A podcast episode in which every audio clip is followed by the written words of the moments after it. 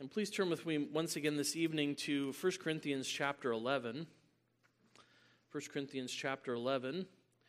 If you're visiting with us, we've been considering a series in the evening through the Belgic Confession, uh, one of the creeds, uh, creedal statements of our Christian faith. And this article of the Belgic Confession has been on the Lord's Supper. So we've been thinking about various aspects of the Lord's Supper from Belgic Confession, Article 35. But we always want to root and ground our teaching in the Scriptures. And so we want to read from 1 Corinthians 11 and what the Apostle Paul has to say once again about the Lord's Supper and to continue to consider that together. So 1 Corinthians chapter 11, beginning at verse 17, and we'll read through verse 34. Let's pay careful attention, for this is God's own word. But in the following instructions, I do not commend you, because when you come together, it is not for the better, but for the worse.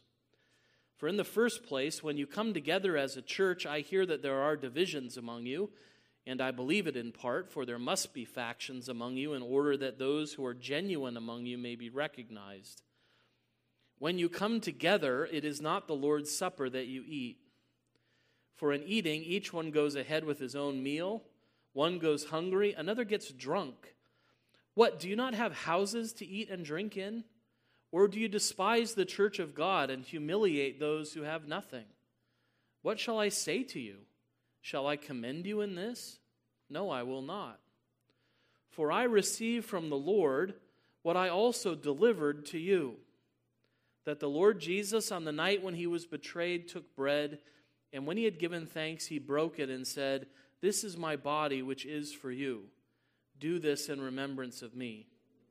In the same way, also, he took the cup after supper, saying, This cup is the new covenant in my blood. Do this as often as you drink it in remembrance of me. For as often as you eat this bread and drink the cup, you proclaim the Lord's death until he comes. Whoever therefore eats the bread or drinks the cup of the Lord in an unworthy manner will be guilty concerning the body and blood of the Lord. Let a person examine himself then, and so eat of the bread and drink of the cup. For anyone who eats and drinks without discerning the body eats and drinks judgment on himself. That is why many of you are weak and ill, and some have died. But if we judged ourselves truly, we would not be judged. But when we are judged by the Lord, we are disciplined so that we may not be condemned along with the world. So then, my brothers, when you come together to eat, wait for one another. If anyone is hungry, let him eat at home, so that when you come together, it will not be for judgment. About the other things, I will give directions when I come. Thus far, the reading of God's word. May he bless it to us. Well, as I mentioned, we've been spending several weeks thinking about the sacrament of the Lord's Supper and the great teaching of the Belgic Confession, drawing from Scripture many of the different aspects of this sacrament that we need to understand uh, for our benefit and for our edification. Um, we've been primarily focusing and trying to drive home that reality about the sacraments that they are God's testimony to us, uh, that God is speaking to us in the sacraments, that God is making promises to us that we are receiving as his people. And to try to get that mindset in our minds and hearts, to think of the sacraments as something that God is broadcasting to us, a way of signifying and sealing to us the promises that he makes to us in Jesus Christ. To have that, that understanding that they're pointing us to God's work and particularly to the work of Jesus on the cross, dying for our sins, that our salvation was accomplished there, and we have in his cross everything we need for forgiveness of sins and eternal life. We, we've been saying this over and over again. Hopefully, that sounds familiar to you. It's not the first time you're hearing it. Uh, we want to continue to think about the sacraments doing that, making that testimony to us. Way back when we looked at baptism, we recognized there's a testimony being made to us in our baptism that we belong to the Lord, that we're separated from all other people he's promising to us he will forever be our gracious God and Father who washes us in the blood and spirit of Christ. That's what God is saying to us in our baptism. And likewise, he's saying something to us in the Lord's Supper. He's testifying to us that Christ's body was broken for you, that Christ's blood was shed for you. And that by be, becoming a partaker of Christ by faith, that sacrifice is applied to you. It will nourish your soul unto everlasting life with the true body and true blood of our Lord Jesus Christ. God is making that, that promise to us. He promises us that in the gospel. He reaffirms that promise through the sacraments. He's making that wonderful statement to him. And we've continued to continue to focus on that testimony that God is making. But hopefully, we see as we've gone on that it never means that it's only about what God is saying and doesn't call for a response from God's people. Um, because the sacraments are also calling for a response. And one of the responses that the Lord's Supper calls for is for us to be proper partakers of the Lord's table. Um, and that's what we want to see from the end of Belgic Confession, uh, Article 35, and from this text that we are to respond to God's testimony by participating in the sacraments as He has directed. They are God's testimony, but He calls us to participate and to be proper partakers. Uh, we, we see that in the institution of the Lord's Supper in Luke 22, verses 17 through 20. And he, Jesus, took a cup, and when he had given thanks, he said, Take this and divide it among yourselves, for I tell you that from now on I will not drink of the fruit of the vine until the kingdom of God comes. And he took bread, and when he had given thanks, he broke it and gave it to them, saying, This is my body which is given for you. Do this in remembrance of me. And likewise, the cup after they had eaten, saying, This cup that is poured out for you is the new covenant in my blood. Uh, we're to respond by doing this, doing what God has directed, eating and drinking. Um, and so, while the sacraments are primarily and most importantly God's testimony to us, they do call for a response from God's people. They are to be received by us in the proper way. Um, and, the, and in that, the sacraments are not unlike the gospel as it's preached. The gospel preaches the assurance that you will be received by God, you'll be forgiven of your sins, and receive eternal life by grace through faith in Jesus Christ.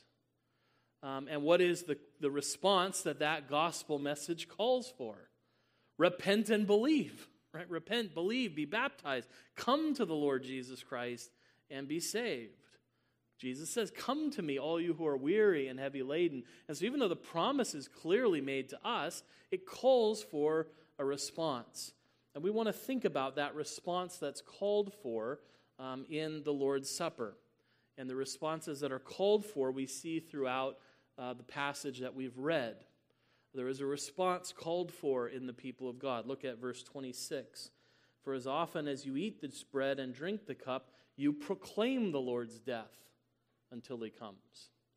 What, what, what is one of the things we do in response to what God is broadcasting to us in the sacrament? We respond by proclamation. That's one of the responses called for from God's people. Or look at verse 28. Let a person examine himself then, and so eat of the bread and drink of the cup. Um, in light of what God has said, we're called to examination and participation in the things that God has given to us.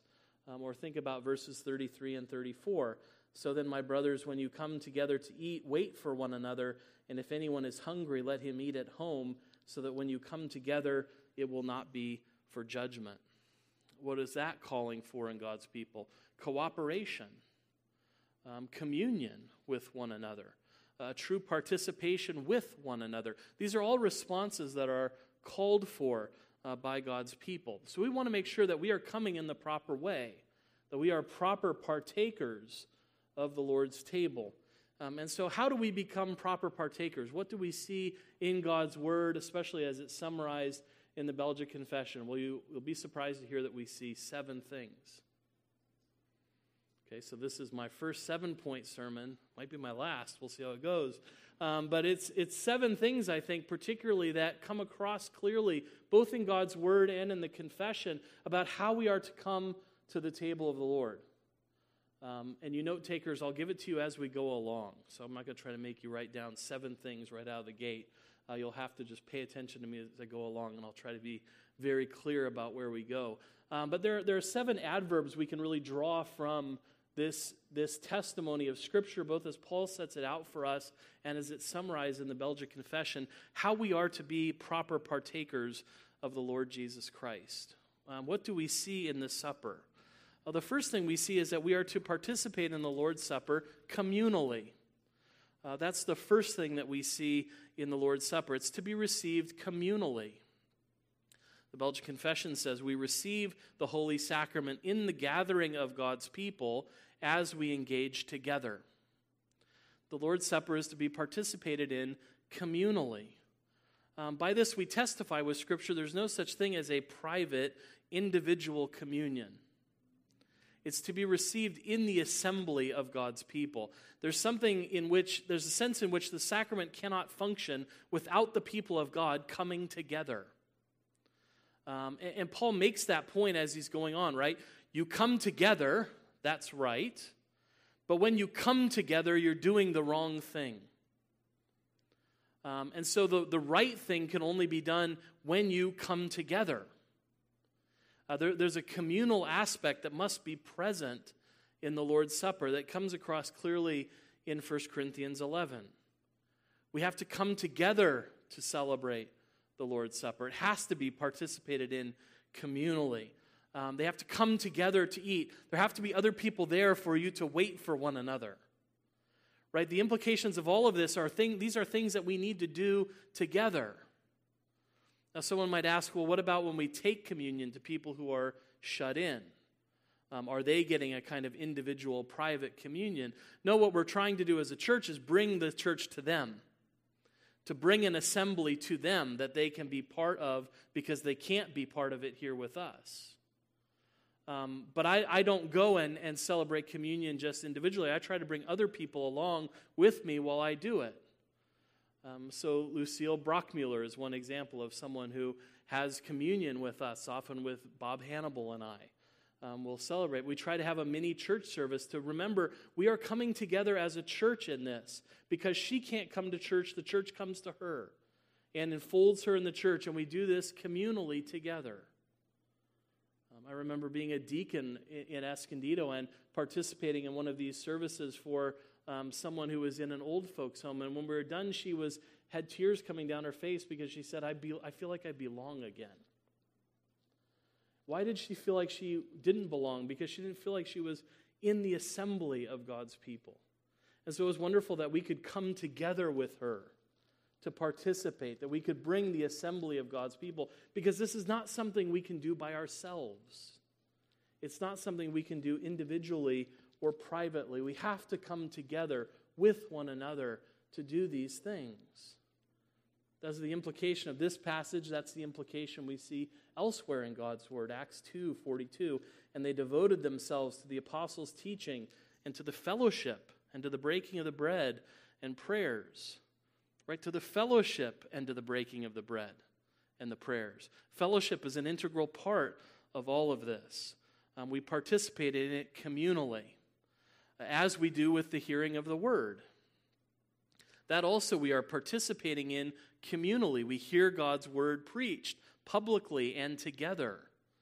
And in the same way, the sacrament re- reinforces and strengthens, confirms what we've heard publicly and together as we participate in it publicly and together. Uh, we have to keep in mind that the Lord's Supper is never just a sacrament of our own individual personal communion with God but a means by which we also show our fellowship with one another. Uh, that we show that we are one people as we come together. Uh, that's how the Holy Spirit Himself wanted to, us to think of this in 1 Corinthians chapter 10, verses 16 through 17. The cup of blessing that we bless, is it not a participation of the blood of Christ? The bread that we break, is it not a participation in the body of Christ? Because there is one bread, we who are many are one body, for we all partake of one bread. You see how that communal act is meant to express the unity that we have, the oneness that we have in Christ, but also in Christ and with one another. Um, so we do this together. We all come together. We have to celebrate it communally with other Christians, coming together uh, that we might do it as God wants us to do. So, to be proper partakers, we have to partake of it communally. Uh, we also have to partic- participate in it conscientiously. Um, that's the another thing that's called for in this text and summarized in the Belgic Confession. We have to come conscientiously. How do we come? We're to come with humility and reverence. We're to come in a holy remembrance of the death of Christ our Savior. To participate in this, in this supper conscientiously, we have to do so with humility. We have to come recognizing as we come to the table that we are sinners who come only with our sins and need. That we don't come to the table bringing some kind of worthiness to be at the table with us. We come only as needy people seeking to receive everything from the hands of our Savior. We have to come like the publican at prayer God, be merciful to me, a sinner. Uh, the humility that comes with standing before the Lord and recognizing who we are and that we have nothing. We are utterly dependent on Him for every saving good. We come to Him with humility, we come to Him with reverence. That's why we spent so much time last time thinking about the, the real presence of Christ in the supper, to remind ourselves that we are really communing with the living Son of God when we come to the table of the Lord, so that we make sure that we come to Him with reverence. Uh, that this is not a, a flippant thing to do. Right? Hebrews 12, 28, and 29, we always should keep in our minds. Therefore, let us be grateful for receiving a kingdom that cannot be shaken. And thus let us offer to God acceptable worship with reverence and awe, for our God is a consuming fire. Um, our being rec- reconciled sinners, being children of God, does not make God Himself any less awesome, any less worthy of our reverence. Uh, doesn't make the divide between creature and creator any less. God is still awesome in who He is. Think of, think of how Jacob tumbled to that realization in Genesis 28 at Bethel when he saw the ladder to heaven and angels ascending and descending on the ladder. Jacob awoke from his sleep and said, Surely the Lord is in this place, and I did not know it. And he was afraid and said, How awesome is this place! This is none other than the house of God, and this is the gate of heaven. God was here, and I didn't know it. The covenant God was here and I didn't know it. How awesome is this place? And what did Jesus reveal when he came into the world about that vision that Jacob saw? That what Jacob was seeing in that moment was what Jesus was the reality of. Um, Jesus says in John 1 50 and 51, Because I said to you, I saw you under the fig tree, do you believe? You will see greater things than these. And he said to him, Truly, truly, I say to you, you will see heaven opened and the angels of God ascending and descending on the Son of Man. The Lord Jesus is the Lord, He is the awesome one. Um, and no one should come to the table of the Lord saying, Oh, surely the Lord was in this place and I didn't know it. We're meant to come knowing it and to come with the reverence that shows we know it and to recognize this is an awesome place when God comes to meet with his people. Here comes the king who reigns over an unshakable kingdom that he has made by his own strength and power. That's a God who is awesome. That's a God who we should always reproach with reverence and come and make a holy remembrance of what this awesome God has done. Um, when we tumble to that recognition, as Jacob did, that we are in the presence of the Lord, it can tend to make us afraid. Right? Um, God is a consuming fire, um, does not warm the cockles of your heart. Um, it makes you afraid. And, and the wonderful thing about the Lord's table is we come in humility and we come in reverence, but we come and make a holy remembrance that this awesome God has called us to draw near to Him, has called us to come and to remember why it is that sinners like us can live in the presence of a God like Him. How people who are so dead in trespass and sin can come to fellowship with a God who is awesome in His holiness. How can that happen? It can only happen because of what Christ has done for us by His cross. We have been reconciled to God through the death of his Son. He has paid for our sins. He has opened the way for us to come. I've said before, I hope we never get tired of our, our communion forms that talk about the Lord's Supper as entering into the Holy of Holies. Um, and, and we, we pray a prayer of thanksgiving after the Lord's Supper, saying, We've come into the Holy of Holies, and in the place of fear, we've been given hope.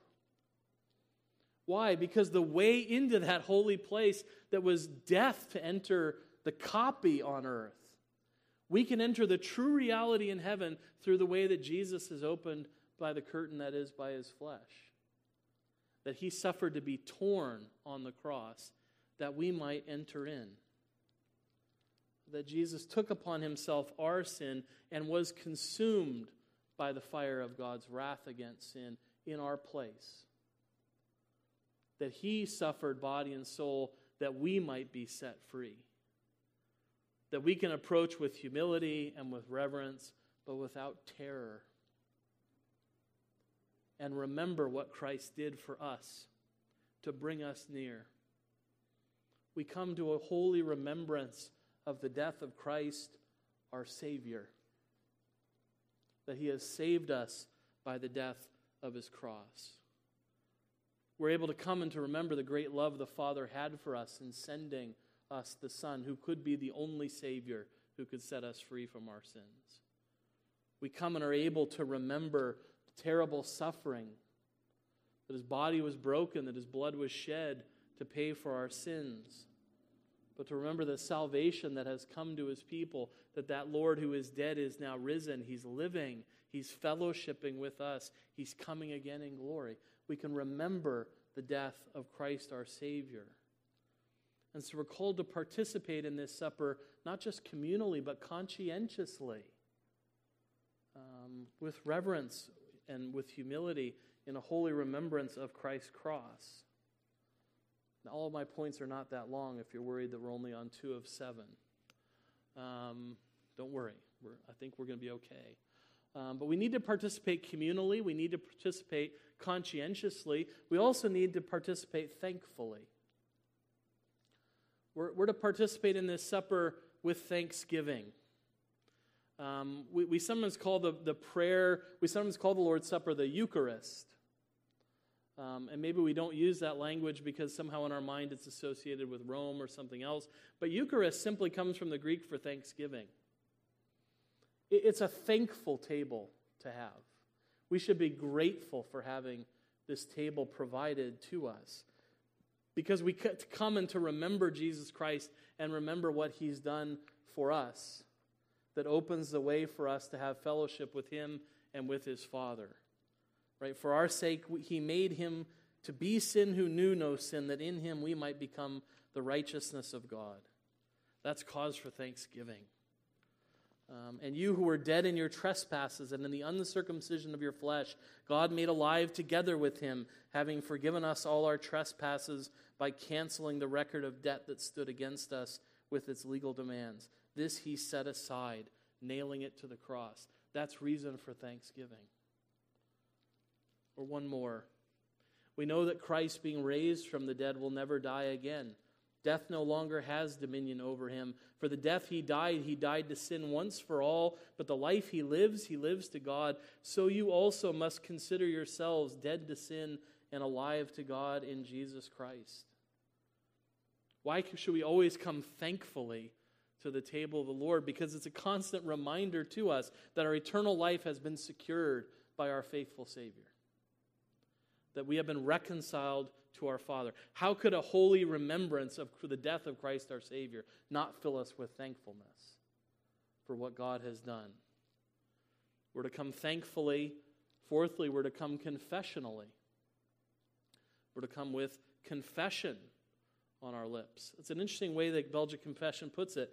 Finally, with humility and reverence, we receive the Holy Sacrament and the gathering of God's people as we engage together with thanksgiving in a holy remembrance of the death of Christ our Savior, and as we thus confess our faith and Christian religion. We come confessionally, we make a confession when we come to the table of the Lord. We are making a statement in the world. when we come to the table of the Lord. That's what Christ wanted. Christ said, Do this in remembrance of me. Um, and you do this, when you do this, what do we say when we come to the table of the Lord? We are saying, We remember. We remember. And more than just we remember. What, what does Paul, how does Paul put it in verse 26? You know these words, you hear them every Sunday. For as often as you eat this bread and drink this cup, you proclaim the Lord's death until he comes.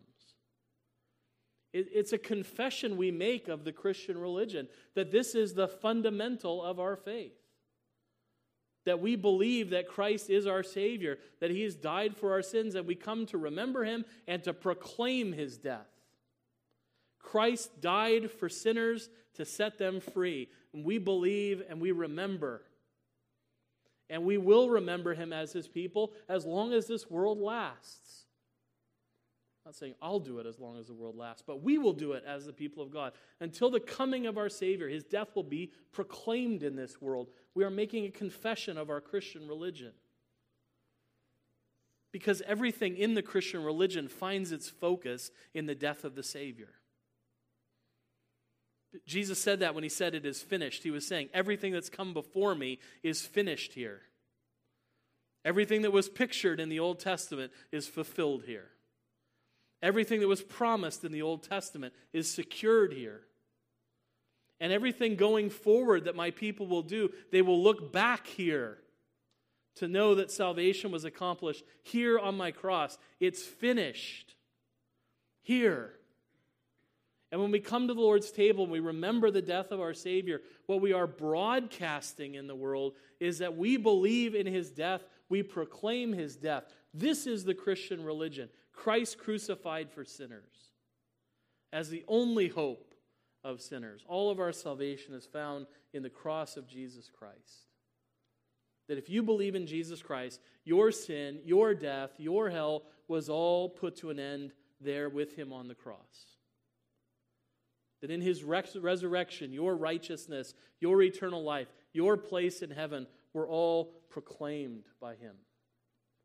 We find all of our hope there, and we respond to what he's done with our confession. It's really all we can do. There's nothing we can add to the finished work of Jesus Christ. The only thing we can do when we hear the finished work of Jesus Christ, when we see the finished work of Jesus Christ proclaimed to us, is say, Amen. So it will truly be. That, that's really the God's people at their best are when we just say amen to the promises of God. Right? That, that's, how, that's how the scriptures end. He who testifies to these things says, Surely I am coming soon. What does the church say? Amen. Come, Lord Jesus. That's all we can do is proclaim what He's already done. And that's why we participate confessionally. That's what we're doing when we come. We're making a confession. This is the Christian religion. Right? The, the false religion of Islam might come and say, God is great, Muhammad is his prophet. That nonsense that's untrue and damnable. And the truth of the confession of the world is Christ is Lord. He died for sinners, and if you believe in him, you'll live forever. That's the truth. That's what we get to proclaim as God's people. We get to confess the Christian religion in the world. It's a glorious thing to be able to partake of the Lord's Supper confessionally. And because of what a serious business it is, we also have to partake of it carefully. We have to partake of it carefully. Because this is an awesome meeting of holy remembrance, it should not be done without self examination. Right? It should be done with an appreciation for the seriousness of what's going on. That's why we say in the Belgic Confession, therefore, no one should come to this table without examining himself carefully, lest by eating this bread and drinking this cup, he eat and drink judgment to himself. Um, that's a quotation of our passage, 1 Corinthians 11 27. Um, and there are really three aspects to this self examination. Do you really understand yourself? That's what we we want to meditate on every time we come to the Lord's table. Do you really understand who you are? Are you a sinner who is heartily sorry for your sins? Are you a believer? Uh, do you, do you confess you've been saved by grace through faith alone in Christ alone? Is it your desire to live a holy life pleasing to the Lord? Do you really understand yourself? That's part of our self examination. And to proclaim the death of the Lord, we have to ask do you understand the Lord? Do you understand what he did on his cross? Can you make that confession of him in the world? Do you know what he did by his perfect life and his sacrificial death and his glorious resurrection? Do you understand him? And do you believe what he did is for you? And so we have to understand ourselves, we have to understand the Lord Jesus Christ, and we have to understand the supper. We have to understand what we're doing as we eat and drink. Do you know what's represented in the sacrament? Can you discern the body and blood of Christ, as Paul says in verse 29? Now, these are the things that we have to know so that we might come carefully to the Lord's table. But we wouldn't want to leave it there with just, you know, be careful because it could be dangerous if you come in the wrong way. That's all very true. But we want to always say, don't just be careful not to come in the wrong way, but come expecting good things to happen when you come. So, in the sixth place, we should come to the table expectantly. That good things will happen to us when we come to the table. We ought to expect the table of the Lord to make an impact on our hearts and lives by the grace of God. It's our confession that, in short, by the use of this holy sacrament, we are moved to a fervent love of God and our neighbors. Never forget, people of God, the sacrament is a means of grace. It's the grace of God that works in us. It's the Holy Spirit who works in us, but He's a spirit of means. He works through things. And as He works through the preaching of the Word in our hearts and minds, so also He works through the supper in our hearts and minds to work His grace in us, to move us. I love how we say that move us to a more fervent love of God and our neighbors. To hear that confirmation and participate in that confirmation of the saving work of Jesus Christ, not just for ourselves, but with one another. It helps to remind us who we are doing this with, right? Other people who've been saved by grace, by the death of our Savior, that we share that in common, that common bond that unites us together like no other bond in the world unites people. Um, sociologists have pointed out our, our world is fracturing more and more into smaller and smaller groups and, and these big groups that were identifiers in the past are getting lost and we're getting separated into smaller and smaller subgroups. And some people feel disoriented by this this continual fracturing of our society. But here is a bond that unites. Here is a bond that brings us together and here is something we do that we should do expectantly expecting that it will move us to help us love one another better. To realize we are one body partaking in this one bread. We are one people of God. That it will increase our love for one another and it will increase our love for God. By engaging in this holy remembrance that reminds us again and again and again of what our Savior has done for us. And that He gives all of this freely to us as a gift of His grace. We come expectantly, and finally, we come scripturally. We must partake of these things and participate in these things only as God has directed us in His Word. The Lord's Supper is perfect as He's delivered it to us in His Word. It's best done by simply going through His Word and doing the things that the Word tells us to do to take, to eat, to remember, and to believe. To take, to drink, to remember, and to believe. That's all that's necessary in the Lord's Supper. And if we try to make it better, we're going to make it worse. Um, that's why we say, therefore, we reject as desecrations of the sacraments all the muddled ideas and damnable inventions that men have added and mixed in with them. And we say that we should be content with the procedure that Christ and the apostles have taught us and speak of these things as they have spoken of them. Paul never says, This is my supper that I'm directing you how to do these things. Even when he comes with criticism and even when he comes with correction, how does he frame it? I received from the Lord what I delivered to you. I'm just the middleman in this. Jesus gave it to me, I gave it to you. That's why it's important to do it the way He said to do it, because He gave it to us. And whatever we try to add to it and try to mix into it is just going to make it worse. Um, in that way, we can always think of, I, I, my mind always goes to an illustration that the pastor used when I was a kid that has stuck with me, where he said, if you could go into the Louvre and go to the Mona Lisa, you could look at it and say, I think I can do better. And you can give her a nice toothy smile and say, I think I've improved it. Um, and you know what you'll have done. You'll have ruined a masterpiece with your foolishness. You'll have subtracted from it by adding to it. And that's what we're saying here. Now, that would be a crime against art. What the confession rightly reminds us here is that it would be a crime against God to add to something that God has instituted. When He's tried to make it as simple a picture as possible for our edification, to add to it really would be a damnable invention. Um, some of us would just think this is, you know, one of those passages of the reform being reformed, just being angry that we like. Um, no, they're, they're being serious about that. It's a terrible thing to add to what God has done. Um, when he told them to make a tabernacle, he said, I'm going to give you instructions. You follow them to the letter. I am not interested in your ideas for improving worship. Or there's no suggestion box in the tabernacle about how we can improve your worship experience because God knows what's best for us.